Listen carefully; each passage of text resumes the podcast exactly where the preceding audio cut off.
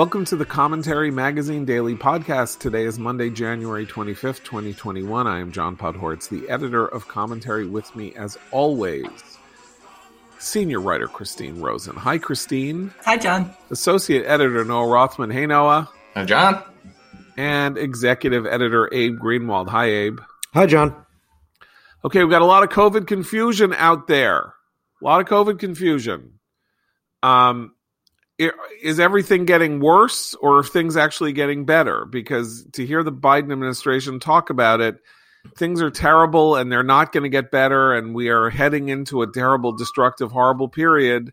But the stats say otherwise. The stats actually seem to suggest that the peak uh, horror of the last uh, couple of weeks is actually now uh, heading into decline. And I note that as I read some of the uh, public health guidance from our friends in the public health industry, uh, once again the the rationale for masks is shifting. You'll remember that first we had to wear masks to stop the spread, then we had to wear masks to protect our frontline workers.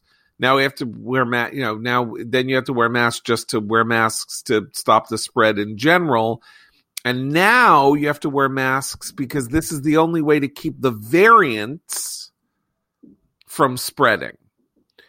Um, so we have a kind of constantly shifting rationale for the need for masking at all times. Whereas we could just say, don't give me any rationales. Like, here's how it is. Until we've hit 70% herd immunity, everybody should wear a mask. Period. Don't start telling me that there's a 17th reason that you need to wear a mask because I then don't know that I believed you the other 16 times if you're going to say, "Oh, and here's another great reason to wear a mask." It's like it's like why you shouldn't smoke. So you shouldn't smoke because it's going to give you lung cancer. It's, you shouldn't smoke because it's going to give your sister lung cancer. You shouldn't smoke because it's going to it's going to give people with asthma more asthma. You know, it's like just say you shouldn't smoke and that's fine. Stop stop loading on the and here's another thing. Hey. Well, speaking of loading on, there's also this idea now that you should be wearing two masks. Yes, yes. You should double mask, right? Which, which among other things, goes to your point, makes you think, well, then what the hell were they telling us this, this whole time? Then, then, then, then the single mask that we that we were told could stop the whole thing if everyone wore it for a month. Uh, that was that was you know what was that founded in? That wasn't keeping us particularly safe. If we really need two, and if we need two, why not three? You know. Yeah, there really needs to be an exploration of the kind of logic here on the part of the Biden administration. I mean, you got there should be a fair amount of suspicion as to their motives based on their effort to contend in a facially uh, a nonsensical way that they didn't inherit a single operative plan around vaccine distribution. That was quite plainly a political narrative. As John, as you mentioned, the case count had began to decline on January 8th. That was the peak, the seven day average case rate. And it's been declining ever since. We are now at a case rate that we haven't seen since December 3rd on average. Um, those are good numbers, but the administration seems terrified of good news, and the press seems equally terrified of good news. They, there, there is an effort to maintain the crisis and yet there's a weird there's a weird contradictory impulse um, now that governors are looking at their uh, bottom lines for their state budgets and the tax revenue they've likely lost to reopen at, at the moment. Now you know post inauguration gavin newsom in california is like let's return to indoor dining. We're going to go to a different tier. We're going to reopen because he's looked at his poll numbers and he's facing a possible recall election and he's absolutely bungled his handling of the pandemic. Same in michigan though. Whitmer has suddenly said oh we can go back to dining indoors here in DC. You can go back to indoor dining.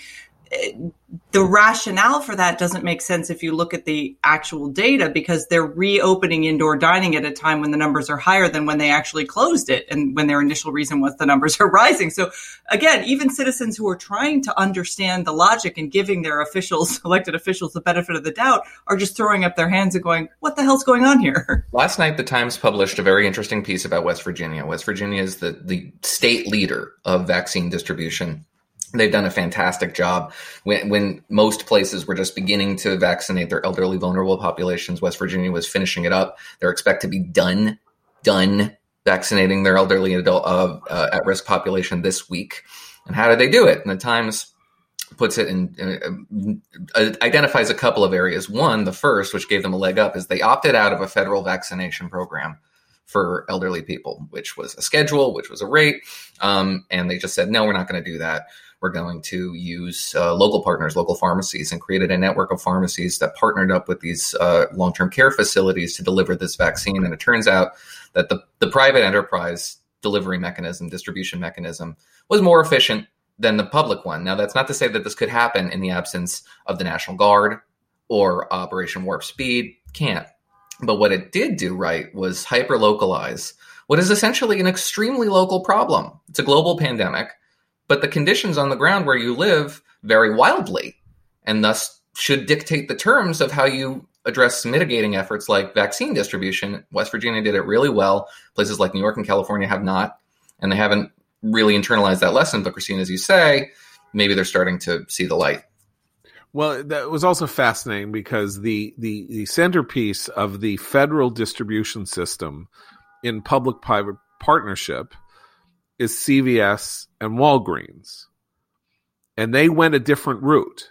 They went with local pharmacies. Some of them essentially, it appears, opened at the long term care facilities precisely to distribute the vaccine. So, what does this tell you? It means that part of the problem is you think, okay, well, your local CVS, right? Your local Walgreens. You go into, you go on your iPhone, you type in CVS near me, and practically everywhere in America, you're going to be 10 miles from a CVS or 10 miles from a Walgreens or 10 miles from a Walmart, whatever, right? Okay. Well, but those are nationally run chains with national centers. They are not like, even though everybody who works at them is a local, the policies, the rules, the avoidance of litigation systems, the effort to make sure that you don't get into trouble with your stockholders, all of that, that is a, that these are national companies owned by stockholders or by hedge funds or whatever, and they have a different set of priorities. If, however, there are, there's, you're still in a place where there are like, local pharmacists and local pharmacies and things like that. They know everybody.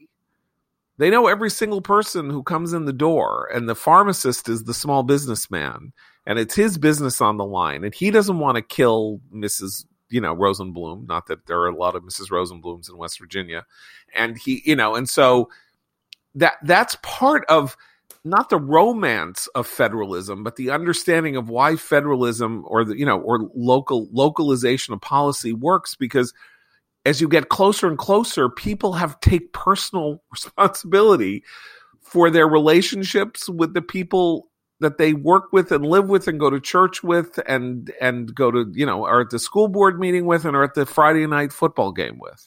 Well, and in, in cities where uh, ideological constraints have have damaged the ability to get the uh, shots in the arms of the most vulnerable populations, like here in DC, where prioritization is giving to certain zip codes based on the racial makeup of those zip codes in the city. You have this you have this uh, situation where you'll have an elderly person st- who stood in line for hours waiting to get vaccinated, and they cannot get a shot, even though they're like seventy five plus and at risk and an, an, an obese, you know, middle-aged dude from the right zip code does have a shot. So like this is the situation where the public then asks their officials, what is the logic of this? And the logic actually then doesn't comport with the science. And then you have further mistrust, further questioning, um, and a breakdown of that kind of relationship that you're describing, John, that can exist organically at the local level. In cities, that's that's broken down enough already during the past year, but with the pandemic, uh, lockdowns, and the, the inability of the officials to get these shots in people's arms, it's it's re- there's a resurgence of mistrust that at least I've seen here locally in DC. No, I think the resurgence of mistrust. I mean, you know, you you it doesn't matter who you are ideologically. Uh, everybody in the country is undergoing a crisis of legitimacy with leaders, right? So Democrats don't trust the Trump administration and conservatives don't trust, you know, the health, uh, you know, uh, democratic officials in the states and all of this. And everybody everywhere is giving is throwing uh, uh, logs on the fire of their own legitimacy. That's why it's worth talking about. Not it's not the Biden administration who said you should wear two masks, right? That's just, uh, you know, Orthodox Jews should recognize the two masks thing because it is it's like it's like OC. It's the way in which sort of like uh, f- not fundamentalism, but like uh, people who believe that the, the most rigorous application of the rules is the best application of the rules. It's like why you have to re- re- recite the Amidah th- three times and you have to do this over and over again. It's like make sure you're dotting the I's and crossing the T's. If one mask is good, but it kind of is porous, then stuff may go through one mask and then there's a, it hits the second mask and then it'll it'll stop so you know it's really good if if one's good two must be better right so um it's worth saying so everybody and then at some point there's somebody who's going to say oh come on come on already like are you serious that we're going to you know uh somebody said yesterday some biden administration official said oh the the uh, the incoming surgeon general said you know, it's very ambitious for us to think that we're going to have the uh, herd immunity by September when schooling starts. So you're going to say, "Oh, come on, like are you serious? Like what you no. That's September 2021. That's 18 months since this started. You're going to play this game with me? I mean, everybody jumps off the train at some point. Everybody says, I was a good boy. I did what you told me to do and all of this, but now you are just pushing me too far, which is what's happening in California and in Chicago, which is those officials are like, uh oh, you know, I think we may have taken this too far.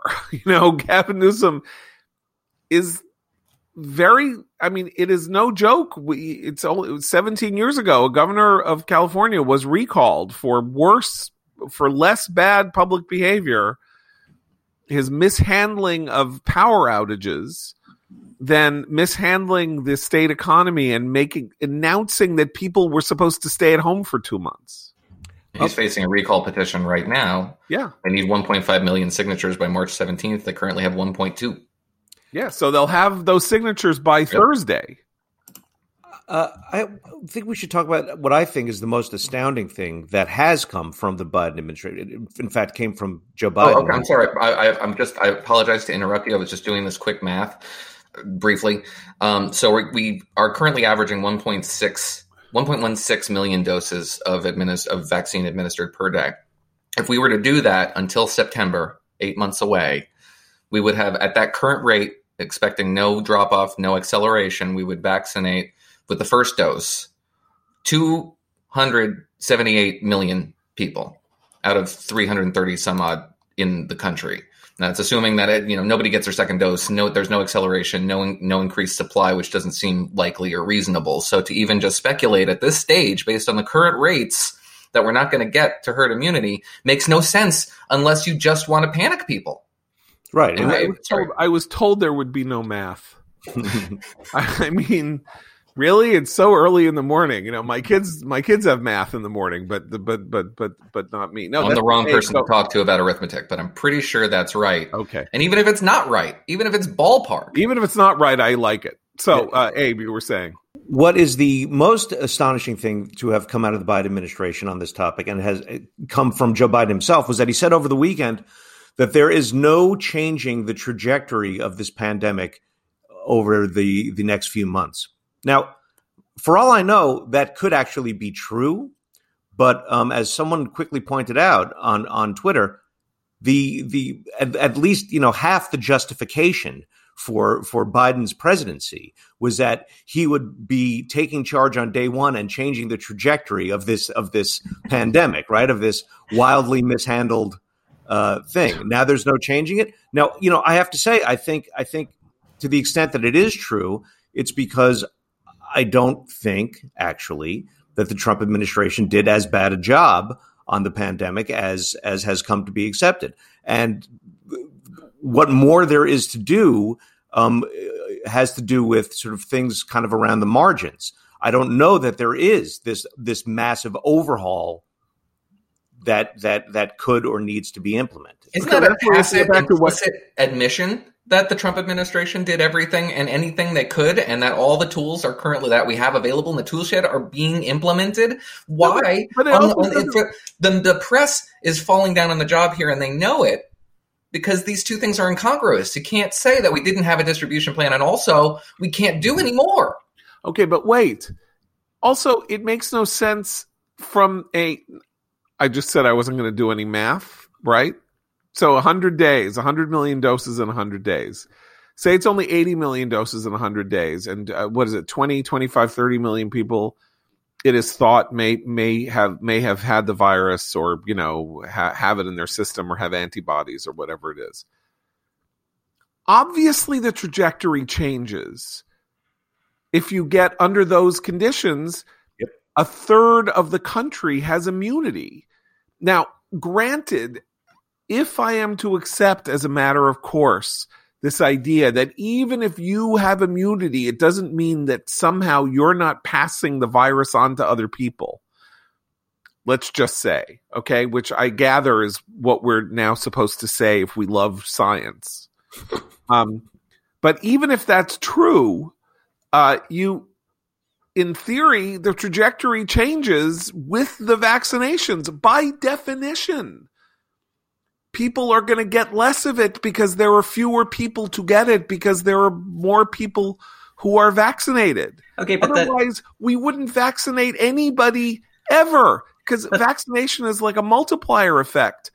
If you get vaccinated, you won't get it. And then theoretically, though apparently, again, we're not allowed to think this, you don't pass it on to anybody else. So there's a there's a double effect from vaccination. By the way, this is one of the reasons again, I'm not an epidemiologist, I'm not a doctor. I'm just a person who tries to think about what I'm reading. And if you say to me, you know, you can you can get vaccinated, but then you can still pass on the virus, doesn't that sort of suggest that if you vaccinate people against the virus, the virus may give them the vaccine and then they're passing it on to somebody else? How are they mystically getting the virus when they're vaccinated unless the vaccination gives them the virus? I don't understand the theory of it since we know that you get a vaccine by getting a small dose of whatever it, a tiny dose of whatever it is the disease is, and then your body that's, reacts to it, and then not it, the mRNA one, though, right? That's just the protein. Again, none of us are experts here, but it's oh, my it's understanding that the mRNA. So it's, a ke- it's a keto diet, is what you're saying.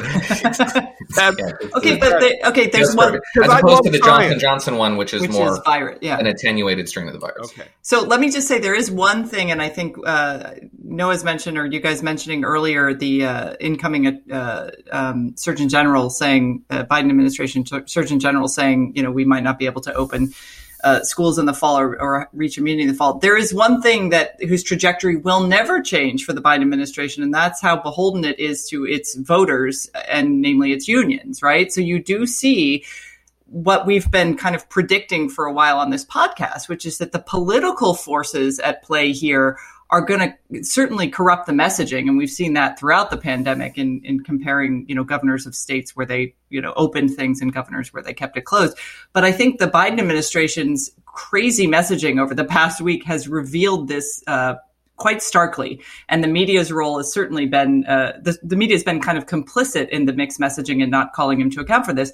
But, you know, teachers are now in many states have pushed themselves to the front of the line for vaccination. Their unions have lobbied for it, claiming they're essential. And once they're vaccinated, they still say it's not safe for them to return to the classroom. It's happening in Virginia and Fairfax County. In Chicago, the teachers' unions just staged yet another work at, walkout because they're refusing to return to, to, to teaching. So we're seeing here political uh, maneuvering and testing of the Biden administration in the same way that you know foreign powers usually test an incoming American president. His own base is testing him now, and it'll be interesting to see if he pushes back. He has a pulpit now to say to those unions, "Enough!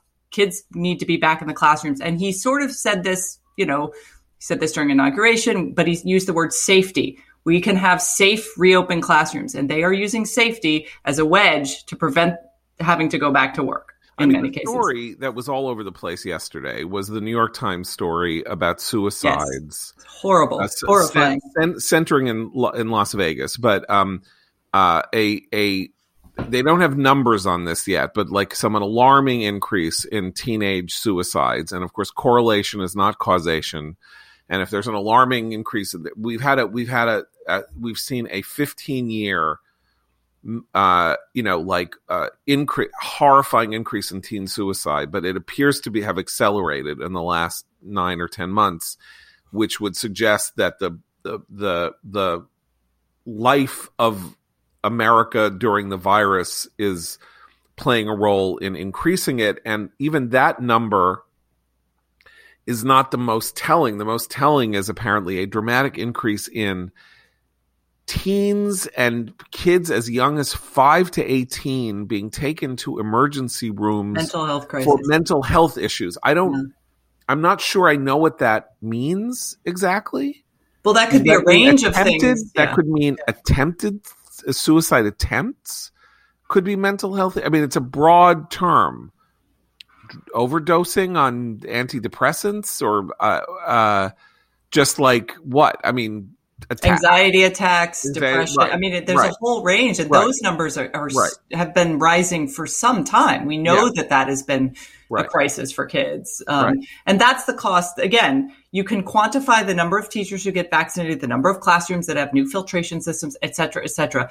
It's much harder to quantify the impact of those kind of mental the, the mental health costs to kids um, and to their parents. Um, but but that cost is very difficult to quantify. Even capturing it by emergency room visits doesn't begin. That's the tip of the iceberg Right. for what kids are trying to handle with this lockdown and not And, being able know- to see their friends. the central problem in having conversations during crises is the trade-offs conversation. Because the general thing you say in the middle of a crisis at its worst is the house is on fire. So you gotta you gotta turn the hose on and put out the fire before you can deal with the fact of like what caused the fire for example. You have to put the you have to you have to you have to douse the fire. And that's the argument for don't come at me with what's going to happen to children in case we have to make sure they don't die. We have to make sure that 5 million people don't die. Okay. But that was the argument for the summer. That was the argument for a different time. And now the trade-off of what it means to shut down schooling and and sports. It's not just schools by the way. It's social the social life of children has been interrupted. And everybody's social life has been interrupted but obviously we're you know these are the most vulnerable emotionally vulnerable among us. And so um, we are we were not allowed to have a conversation about trade-offs. Every time somebody said a lot bad stuff is going to happen if you lock down an economy. People were called monsters.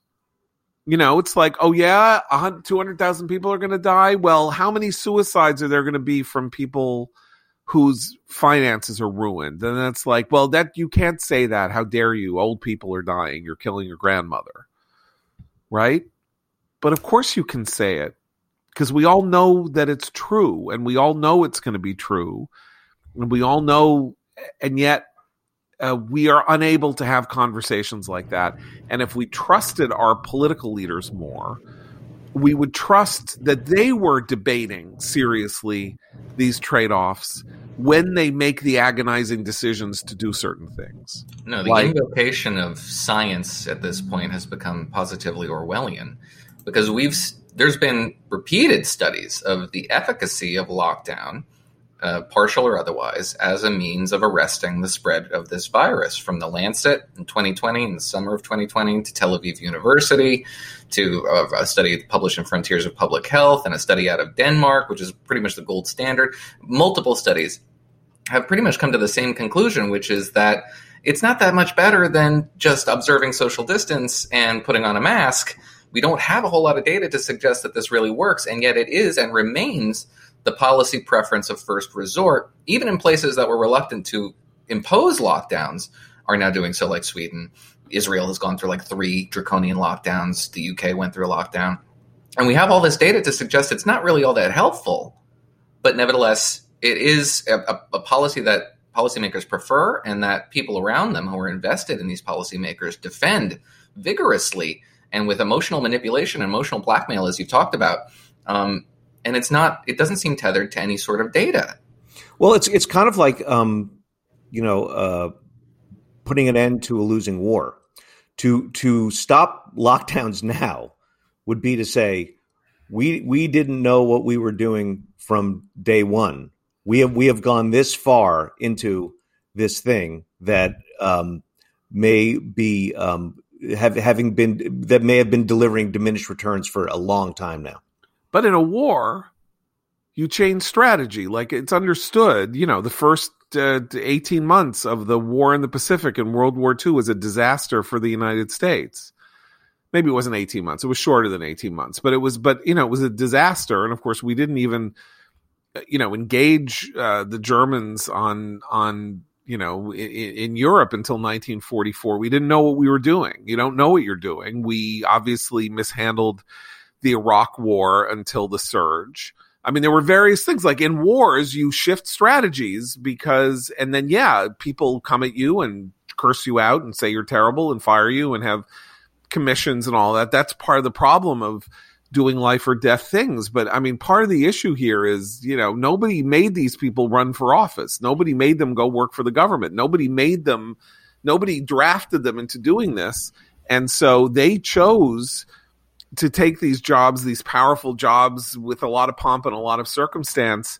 And uh, this is why maybe people should t- take a second thought and thinking that it would be fun to be a governor. You know but, what? It's but no we fun. also, but to get back to your earlier point, this is we changed generals. That's what Biden was supposed to be as a new general right. in this war against the pandemic, and right. he's filling his administration with the people who made the bad decisions in the first wave. Right. The Pennsylvania, the person from Pennsylvania, the public yeah. health official. I mean, so so we we we voted to have a different strategy, but we're not getting it, and that frustration like is going to build. Electing McClellan. Thank you. Right. Well, I mean, look, that's an interesting. No, but I mean, here here's the thing about lockdowns. What is lockdowns are passive, are versions of enforced masking and social distancing. By saying, we don't trust you to keep your distance and to put on a mask, so we are we are making you stay away from people physically. You cannot go, you can't dine with them, you can't go to a movie theater with them, you can't play sports with them, and you can't go to school with them. And you you're you're to stay in your house and not go out of your house because we don't trust you. And as I as I as I keep thinking here, uh, this is a terrible talk about trade offs. Like this is a terrible lesson for people to be learning about a self governing citizenry that it is the it is the conception of the leadership class of the United States that the self-governing citizenry will cannot be trusted to take measures that will save their lives and the lives of others. Okay, so I have to interrupt you to add to that. That was the most egregious bit of news out of California and Gavin Newsom, who when questioned about what data he was basing his decisions on, actually said, I can't give you the data because people won't understand it. They'll misinterpret it. So we're going to just keep that data to ourselves because the people can't be trusted to understand what's going on. Only we can.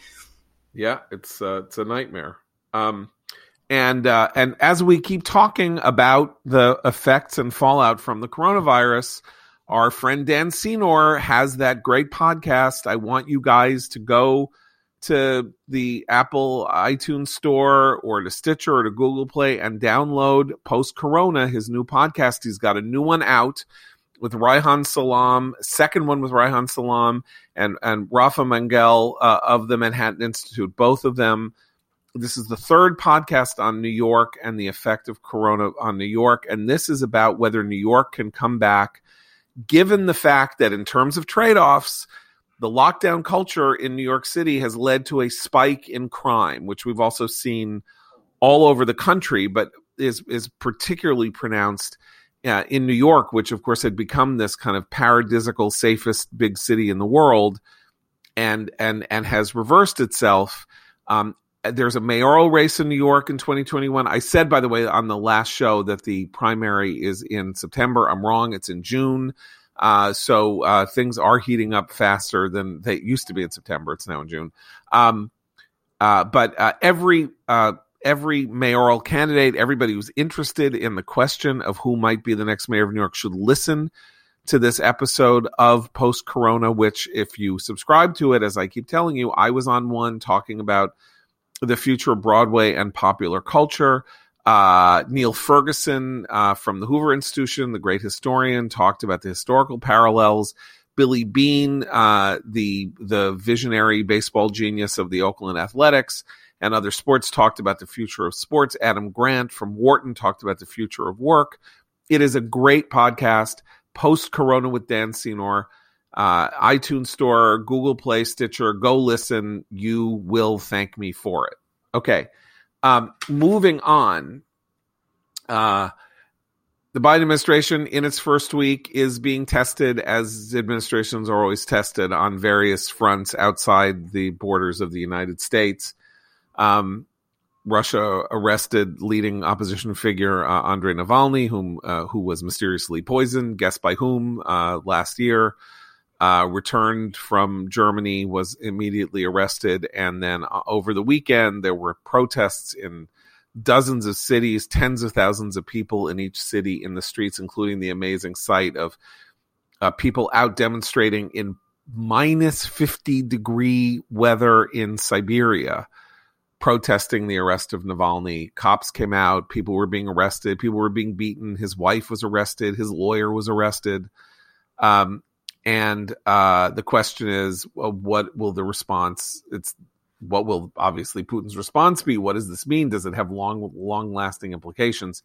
That's one. Second, uh, China um, did a massive overflight uh, over Taiwan as a show of force, uh, presumably as a as a as a first week test of uh, of Joe Biden, since of course China wishes to uh, restore Taiwan to its uh, to its bosom uh, and uh, crush the freedom there, presumably the way it's crushed the freedom in, in Hong Kong. And um, and we have an interesting uh, uh situation in an early uh, potential job controversy involving Iran and whether or not the Biden administration will appoint, despite a pretty tough talk from uh, incoming Secretary of State, or is he Secretary? Did he get voted out? Anyway, Antony Blinken uh, and Jake Sullivan, the new national security advisor, pretty tough talk about Iran and what it needs to to get back into the into the Iran deal and all of that. But there is talk that they're going to appoint Robert Malley, former um, National Security Council official, uh, as their Iran envoy. And Rob Malley is uh, a very smart, very able, very capable person with absolutely uh, horrifying views of of Iran and Israel and the Middle East, and somebody who um, objected when Bill Clinton, for example, in 2000, when Bill Clinton told Yasser Arafat that Yasser Arafat had made him a failure because of Yasser Arafat's behavior in refusing to assent to the Camp David deal that he had come up with with Ehud Barak. Um, and Clinton said, I'm a failure and you made me that way. Rob Malley wrote a whole long piece in the New York Review of Books about how no, no, no, it was all Israel's fault. It was all Israel's fault that it agreed to a deal that would have given uh, statehood in 98% of the West Bank to the Palestinians that Yasser Arafat rejected and then started the Intifada. So this is the guy. So our friend Eli Lake had a piece in Bloomberg saying Rob Malley is very being very seriously considered and he would be very dangerous and uh, this is an interesting test. So these are the tests. We got Russia, we got China, we got Iran. Abe, you were you had you had some interesting thoughts in relation to in relation to what may be going on with Navalny and Russia. Well, it's a hopeful thought. So so yeah. you know so take it for for what it's worth. Um, you know, in terms of response so far we far, need that merch. By the way, we have to get some crushing morosity merch. Absolutely for everybody. We're here on this podcast. We've been doing it every day for a year. People seem to like it. And if we ever sell anything in the commentary shop, it will be a crushing morosity sweatshirt. But so please go on. Um, so in terms of uh, Putin's response, um, we've seen so far. I mean, what he's done. He, he, they've arrested thousands um, among the among the protesters, and I'm, and I'm, sure that will continue. But I did have this this one um, semi hopeful thought, which was that you know just as the the virus and the lockdowns have um, destabilized um, country after country, including many um, good, upstanding countries that that are that do value uh, human rights and individual liberties, but have, but these but have these countries have nonetheless been sort of rocked by um, the the aggregate of being locked down, being socially isolated, losing your jobs, and um, as we've seen in the U.S., um, and has given rise to all sorts of um, social unrest. Um, it could be that uh, in, it has and will continue to do the same in countries where um, some sort of dramatic change would be actually um, very salutary. And in places where, like Russia, where otherwise, you know, every few years or even more frequently than that, there are um, large scale demonstrations against Putin's authoritarianism. And uh, you get a little excited, and then um, inevitably it fades away, and Putin cracks down. And then there's some polls showing that some huge majority of the Russian people support him after all. Um, it would be interesting if if the um, sort of disorienting effects of this past year um, could make some difference in actually uh, pushing the the anti-Putin sentiment um, over into something more effective. There's another little dirty secret of the Biden years that we're just learning now. Suddenly, now the truth can be told. Very, very good. Twentieth Congress after after six days, right? five um, days, yeah. So Joe Biden doesn't have a whole lot of tools in the tool shed when it comes to going after the Russian regime. All of them, almost all of them, were invoked over the course of the Trump years. The sanctions regime on Russia, now which now includes the oil sector and has done so since February 2020, is pretty pretty strict. It hasn't had the desired effect, in part because the regime functions like a, a terror supporting regime. It doesn't really care all that much for the for the well-being of the public and for economic growth, except insofar as it advances and, and secures the regime. The regime's control. What you can do is treat it like a terror supporting regime. Now, not list Russia as a state sponsor of terrorism because that would be very complicated, but freeze assets, uh, limit visas, uh, restrict travel for um, outside of the country for regime officials. That would complicate just about every foreign policy initiative that the Biden administration wants to pursue, as far as we understand it, particularly in regards to Iran. But that's that's the tool that's left to them, and if they were serious about it, they'd invoke it. Um, they did something pretty good by sending a carrier group, a, a force group, into the uh, South China Sea in response to this Taiwan breach of the uh, of their air, uh, airspace, um, which is you know good but cosmetic. Nevertheless, uh, it demonstrates a willingness to confront these challenges when they arise.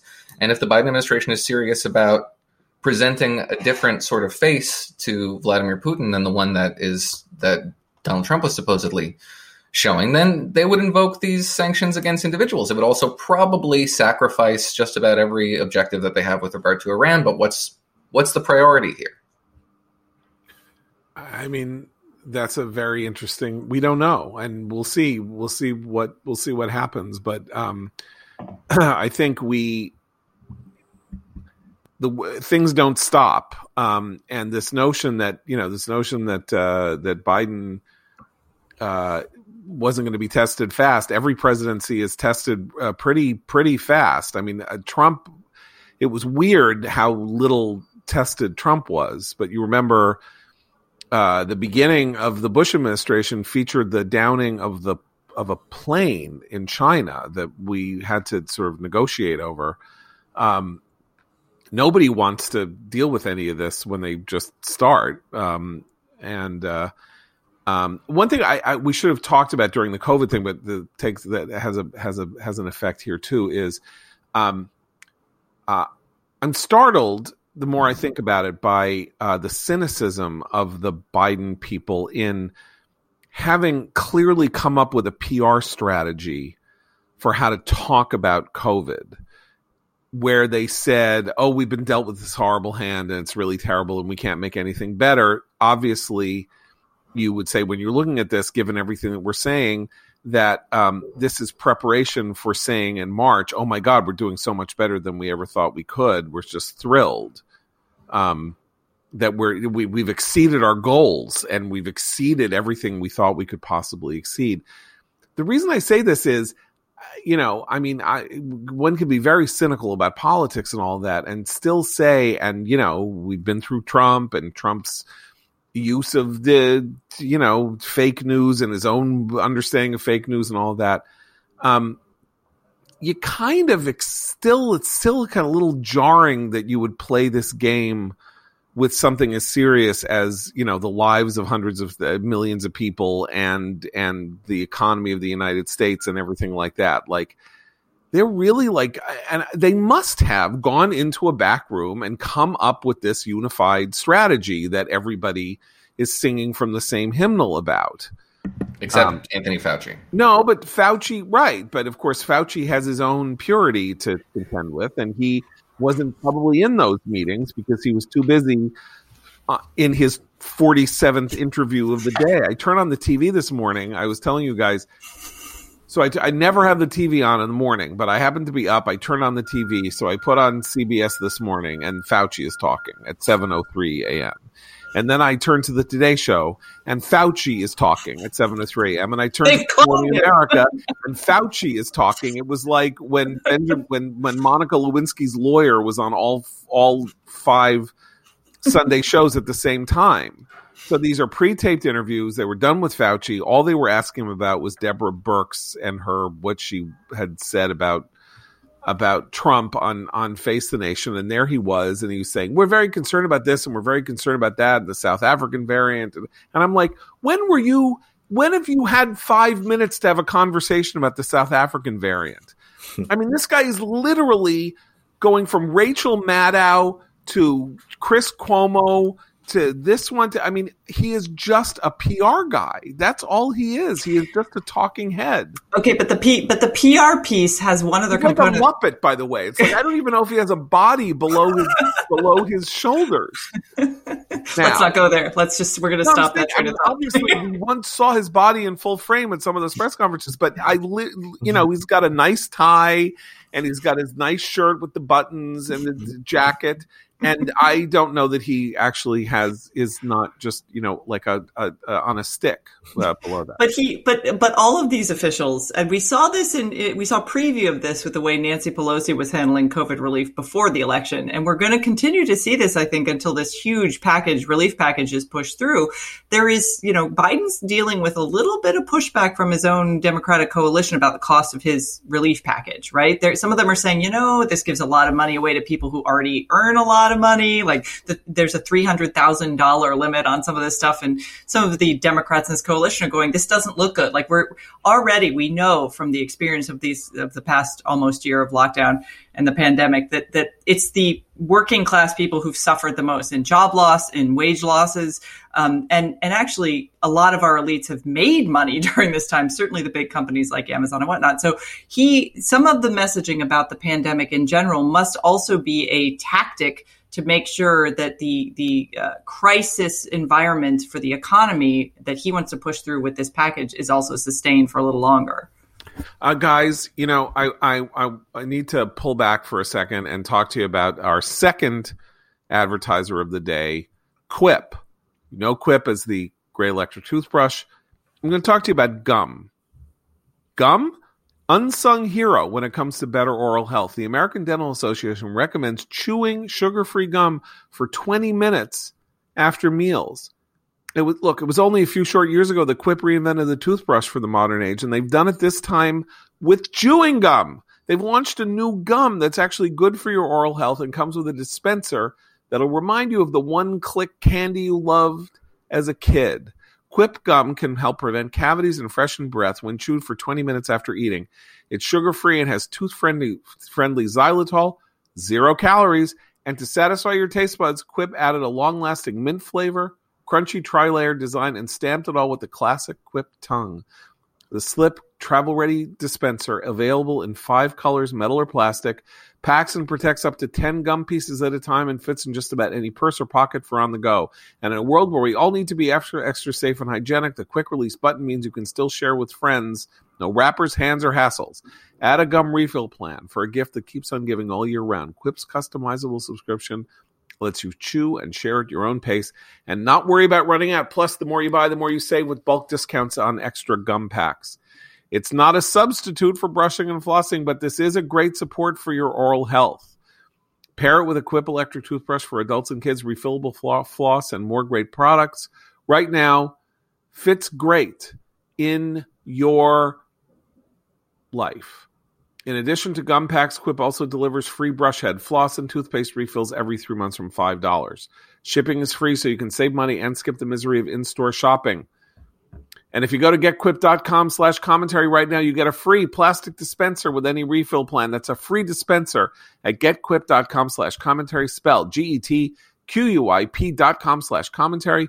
Quip, the good habits company. Um, so, as expected, the Arizona Republican Party, which called on people to die for Donald Trump in December, has uh, has voted voted this weekend at a, a, totally psychotic goat rodeo that you can watch on YouTube if you have the stomach to do so.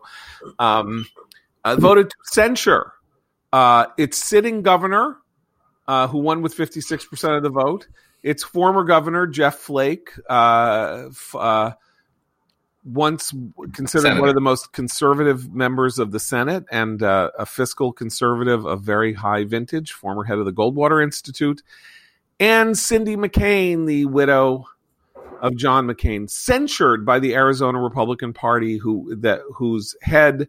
Uh, Kelli Ward, who has never seen an election, she didn't lose uh, because of her psychosis and madness and craziness and horror and disgustingness. Uh, won re-election uh, as head of the Arizona Republican Party with 51.8% of the vote. Uh, this followed uh, an effort in Kentucky, uh, the state literally whose Republican Party was literally built by hand by one Mitch McConnell, who was represented it for you know roughly 211 years. Uh, uh, 350 people in the Arizona, uh, the Kentucky Republican Party sort of central committee. Um, an effort was made to censure uh, Mitch McConnell. Uh, that only got 10% of the vote, but was uh, out of the three, 35 out of 350, but nonetheless was was taken up on the grounds that Mitch McConnell was insufficiently defensive of Donald Trump. Um, does any of this matter? No. I mean, having a crazy state party absolutely does matter. You only have to look to Virginia for evidence of that. The Virginia Republican Party um, has atrophied in its capacity to talk to voters who aren't in the base. Um, to the point now that it's just a it's a permanent minority vehicle, um, and that's you know, so you sort of see that in states where like there's where the Republican Party sort of begins to lose its luster and it becomes very insular very quick and begins to appeal only to the base. I saw something to that effect from Laura Ingraham, um, who you know said that you know Mitch uh, you had this story coming out of um, Minority Leader Kevin McCarthy's office saying that they're just getting crap from all angles, that they're getting dumped on from the establishmentarians and the institutionalists, and they're getting dumped on from the MAGA people, and they're getting dumped on from the persuadable voters. and They just can't make anybody happy. It's kind of what happens when you try to make everyone happy. Um, you make no one happy and that's what they're dealing with now. And So Laura Ingraham's prescription is, you know, just just worry about the base. Just only talk to the base. Just focus on the base. Just try to make the base happy. Don't worry about persuadable voters in the middle or on the fringes. Um, and that seems like a pretty a prescription for losing. And maybe that's what you want. If you want, you know, to be as radical as possible, as uncompromising as possible, if you're not a vehicle for winning elections, which parties are, but more just in in Oregon for advancing a persecution complex and insulating people from criticism who deserve it, um, then maybe that's what you want. You don't necessarily want to be a winning party. You just want to be sort of a uh, a club. Well, okay. So uh, if you look at the history of various Republican parties over the uh, state parties over the course of the last decade, uh, Virginia is the most dramatic. Like Virginia actually had, you know, a Republican governor uh, elected who was uh, unfairly and unjustly uh, prosecuted and driven from office. His his prosecution overturned by the Supreme Court. Um, um, uh, but in 2014, uh, an unexpectedly strong showing by uh, Ed Gillespie, former head of the RNC, uh, had there been more investment uh, by the National Party, Ed Gillespie might actually have won that race. and yet, at the same time, the Virginia Republicans figured out a way to ditch Eric Cantor, the um, number two person uh, in the House, and uh, then nominated uh, a uh, you know sort of a, a, a, a, very radical guy for the Senate, whose name I can't remember, um, and has now become yeah kind of like a crank crank version of the Republican Party. Uh, Colorado, which recently is 2014, uh, arranged rearranged itself to make sure that a more moderate candidate uh, Cory Gardner ran for governor over a more radical candidate, Ken Buck, uh, getting Ken Buck a house, essentially Cory Gardner's house seat. So Cory Gardner would then get to run for Senate and won the race. He lost this time in part because the Republican Party has moved so far to the right and uh, Colorado's politics have changed that um, he no longer had uh, all that much support in the suburbs. Cory Gardner, who is not a particularly you know conservative politician, we will never see another Cory Gardner, uh, or not never, but uh, in in in future rate, you're not going to see this. That was a Cory Gardner being moved into that race in order for Republicans to win the Senate in 2014. Uh, that was the response to the Republican Party's horror at seeing Sharron Angle, uh, Richard Mourdock, and Todd Akin uh, in 2010 and 2012 destroy their chances of a majority by being lunatics and uh, having to be uh, run out of town on a rail. The idea was, okay, well, you know, we better get better people in here and not let the not let the crazies take over the nominating process. And so uh, Joni Ernst won in. In 2012, the NRSC took a very publicly hands-off approach. After 2010, they got a lot of crap for investing in these races, for investing behind winnable candidates like Mike Castle in Delaware, and places where there was, uh, you know, a winnable candidate who could take the seat. Mike Castle would have won that seat in 2010, um, but they got knocked off in primaries. Sharron Angle, I think, was 2012. Or no, she was 2010. She was Sharron Angle was 2010. Was 2010. Christine O'Donnell, who knocked off Mike. Castle. Right. So that was 2012, okay. and um, and Missouri Right, Missouri the, was 2010. Anyway, but here's what's interesting. So in all of those races, and this is where it gets interesting, in all of those races, and in the AOC race, and in uh, various other places, uh, sometimes these uh, revolutionary transitions took place because people snuck up, uh, un- unbeknownst to uh, the mainstream. They snuck up and and and slaughtered them uh, in low turnout races that nobody expected anybody to run in. So Dave Brat beat Eric Cantor in Virginia by sneaking up on him. Cantor paid no attention to the race, had no idea that he was in primary trouble, just uh, as was true in Alexandria Ocasio Cortez's race, which I remind you, she won the primary by a grand total of 15,000 votes to 10,000 votes over Joe Crowley, 25,000 votes in a district of 550,000 people. So, um, uh, uh, Robert Bennett was knocked off in Utah by Mike Lee at a convention where he had not bothered to try to organize because no one had ever lost in that way. Uh, Akin, Mourdock, and Angle uh, all sort of followed somewhat the same trajectories. I don't think you can look at what's going to happen now and say any Republican in any race anywhere is going to be surprised by an insurgent. Right? They're not going to be surprised. No one's sneaking up on anybody anymore. That game is over. It's already been seen how it works. And so they're not going to sneak up on them and beat them. However, in an effort to evade and avoid being snuck up on and beaten, they could go crazy. They could essentially become Q, QAnon, sort of like implicit QAnon supporters, just so that no one could get to their right.